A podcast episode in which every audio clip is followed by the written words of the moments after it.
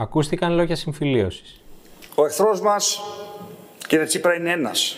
Να συμφωνήσουμε σε αυτό. Δεν είστε εχθρός μου. Δεν είστε εχθρός μου. Εσείς μπορεί να με βλέπετε σε ένα ως εχθρό. Εσείς δεν είστε εχθρός μου. Εχθρός είναι ένας. Εχθρός σε αυτή τη συγκυρία είναι ο κορονοϊός. Ακούστηκαν λόγια συμπάθειας. Στον αστυνομικό, τη συμπαράσταση και τις ευχές μου για ταχεία ανάρρωση. Στον αστυνομικό που κακοποιήθηκε από επιθέσεις χούλιγαν. Ακούστηκαν συγνώμες και καταδίκες της βίας. Έχω μια ευθύνη όμως ως Πρωθυπουργός της χώρας γιατί η χώρα έχει συνέχεια και το κράτος έχει συνέχεια να ζητήσω συγγνώμη από όλους όσοι πληγώθηκαν από κρούσματα αστυνομικής βίας κατά το παρελθόν. Αλλά η συζήτηση δεν θα μπορούσε να μείνει εκεί. Πολύ σύντομα άρχισε να εκτελήσεται ένα οξύμορο. Οι αρχηγοί να ανεβάζουν τους τόνους, διεκδικώντας ο καθένας για τον εαυτό του την εκπροσώπηση της κοινωνικής ειρήνης. Το οξύμορο ήταν ο διχασμός στο όνομα της ενότητας. Η οξύτητα για τη διεκδίκηση της κανονικότητας. Το χειρότερο απ' όλα. Αυτό για το οποίο πιο πολύ σας κατηγορώ κύριε Μητσοτάκη. Είναι ότι εσείς προσωπικά είστε ο αρχιστρωτής αυτής της έντασης. Και στο όνομα του δικού σας κομματικού συμφέροντος προχωρήσατε σε ένα υγειονομικό και κοινωνικό σαμποτάζ ολόκληρης της χώρας.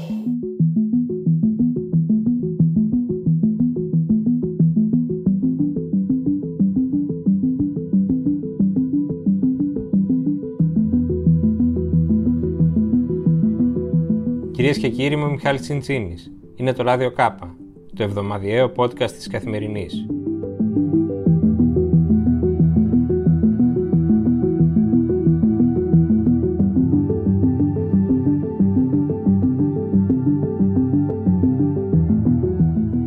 Η αναμέτρηση του Κυριάκου Μητσοτάκη με τον Αλέξη Τσίπρα στη Βουλή δεν είχε μόνο κορώνες και κατέρωθεν προσβολές, είχε και ουσία. Ο ένας κατάφερε να εκμεεύσει από τον άλλον έστω και τυπικές δηλώσεις καταλλαγής. Ο Πρωθυπουργός καταδίκασε το κρούσμα αστυνομικής αυθαιρεσίας στη Νέας Σμύρνη. Ο πρόεδρος του ΣΥΡΙΖΑ δοκίμασε να ξεκολλήσει από πάνω του τη ρετσινιά του συνοδοιπόρου των Μπαχαλάκιδων και της τρομοκρατίας. Το πιο ενδιαφέρον όμως είναι ότι ο ένας προσπάθησε να διεισδύσει στο προνομιακό ακροατήριο του άλλου. Ο Τσίπρας για πρώτη φορά τόσο εμφατικά διεκδίκησε την εκπροσώπηση των μεσαίων και πολιτικά μετριοπαθών στρωμάτων, χρησιμοποιώντας μάλιστα έναν όρο που στο λεξιλόγιο της αριστεράς είχε πάντα απαξιωτικές αποχρώσεις. Κάθε φορά που αποφασίζεται νέα μέτρα ή παράταση των μέτρων, φορτώνεται την ευθύνη στους συνήθεις ύποπτους, στους ταλαιπωρημένους πολίτες. Γι' αυτό υπάρχει οργή, κύριε Μητσοτάκη. Και δεν είναι η οργή των μπακαλάκιδων. Είναι η οργή των νοικοκυρέων. Ο Τσίπρας δοκίμασε να μιλήσει στο δυσπρόσιτο για εκείνον ακροατήριο των νοικοκυρέων. Και ο Μητσοτάκης δοκίμασε να μιλήσει σε εκείνη την κοινωνική ομάδα που βρίσκεται σε μεγαλύτερη απόσταση από το κόμμα του και πριν και μετά τις εκλογές. Δοκίμασε να μιλήσει στους νέους. Ο διχασμός τελικά σημαίνει μαρασμός. Μην βάλτε φωτιά στον δρόμο, αν θέλετε βάλτε φωτιά στη σκέψη σας. Θα έλεγε κανείς ότι οι αμφότεροι αρχηγοί προσπάθησαν να εκμεταλλευτούν τη συζήτηση για να καλύψουν τα αδύναμα σημεία τους. Στο Πρωθυπουργικό Επιτελείο φαίνεται ότι επικράτησε η εκτίμηση πως η δυσανάλογη ένταση αντίδρασης στο περιστατικό της Νέας Μύρνη, αλλά και η μεγάλη διαδήλωση στη Θεσσαλονίκη, δεν ήταν τόσο αποτέλεσμα πολιτικής στράτευσης, όσο εκδήλωση της ψυχικής πίεσης που υφίστανται οι νέοι μετά από ένα χρόνο εγκλισμού.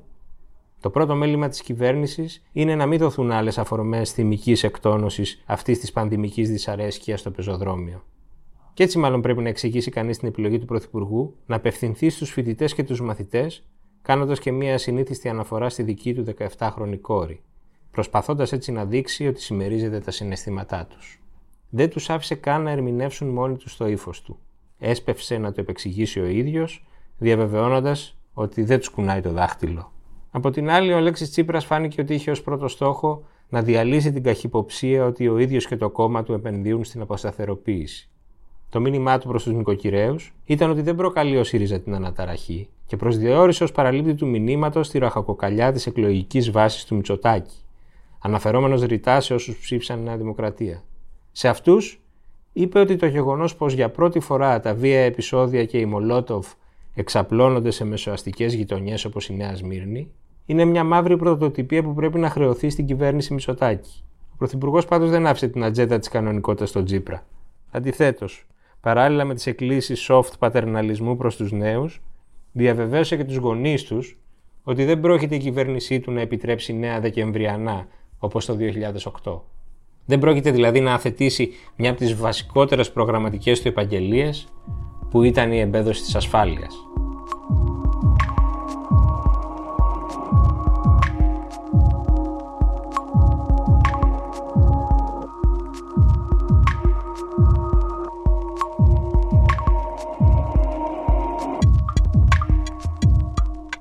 Όπως ήταν αναμενόμενο, στη συζήτηση ακούστηκε δεκάδες φορές το όνομα Αλιβιζάτος.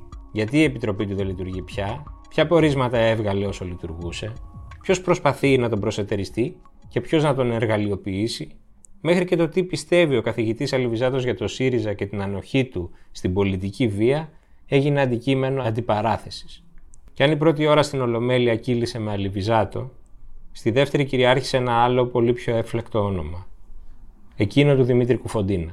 Βρέθηκαν τρεις βουλευτές σας, τρεις βουλευτές σας επώνυμοι να στηρίξουν μία κατάληψη η οποία έγινε με διακύβευμα τα αιτήματα του Κουφοντίνα.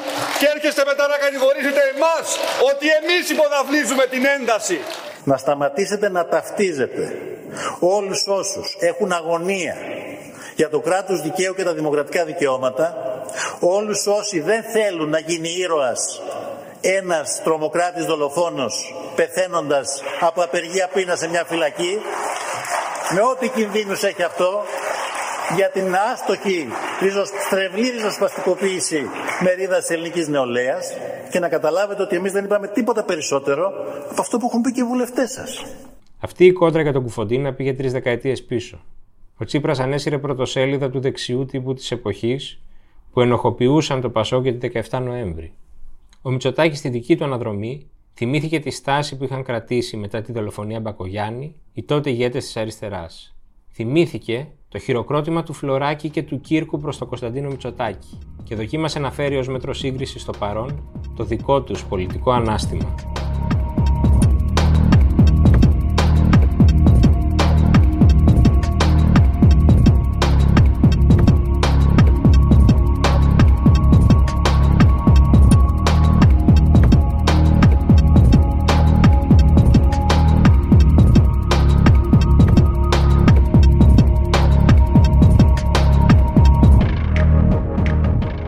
Τελικά, έριξε η συζήτηση στο θερμόμετρο όπως ζητούσαν οι πιο ψύχρεμες φωνές που φοβούνταν τον κίνδυνο να εκτροχιαστεί η έξοδος από την πανδημία από μια δικαστική έξαρση.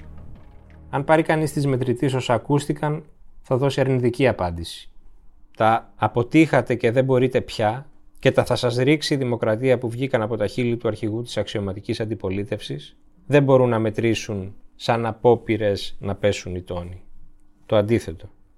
Εξίσου οξύ ήταν και ο Πρωθυπουργός, όταν ούτε λίγο ούτε πολύ χρέωνε στον αντίπαλό του σαμποτάζ εις βάρος της χώρας, ερμηνεύοντας τη στάση του ΣΥΡΙΖΑ υπέρ των διαδηλώσεων σαν υγειονομική δολιοφθορά.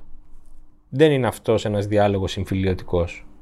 Κι όμως, είχε κανείς την αίσθηση ότι η ίδια η διαδικασία που έφερε πρόσωπο με πρόσωπο τους αρχηγούς λειτουργήσε εν τέλει εκτονοτικά. Βοήθησε το πολιτικό σύστημα να ισορροπήσει γιατί ανάγκασε και τους δύο να επαναβεβαιώσουν τα θεμελιώδη πάνω στα οποία βασίζεται η δημοκρατία. Αποκήρυξαν ρητά και οι δύο τη βία, αναγνώρισε ο καθένας έστω και τυπικά τη συμβολή που είχε η παράταξη του αντιπάλου του στην ορίμανση της δημοκρατίας. Έδωσαν, έστω και τελετουργικά, όρκους στην κοινωνική ειρήνη. Χρειάζονταν αλήθεια όλα αυτά; Δεν είναι αυτονόητα. Οι εικόνες της τελευταίας εβδομάδας είχαν δημιουργήσει την ανάγκη της τελετουργικής επανάληψης του αυτονόητου. Περνώντας μέσα από αλλεπάλληλες κρίσεις, η τρίτη ελληνική δημοκρατία απέδειξε την τελευταία δεκαετία τις αντοχές της. Αυτές τις αντοχές, τα ανέλπιστα αμορτισέρ της, έδειξε και την Παρασκευή στη Βουλή. Το οξύμορο αποδεικνύεται τελικά λυτρωτικό. Η αντιπαράθεση συμφιλιώνει.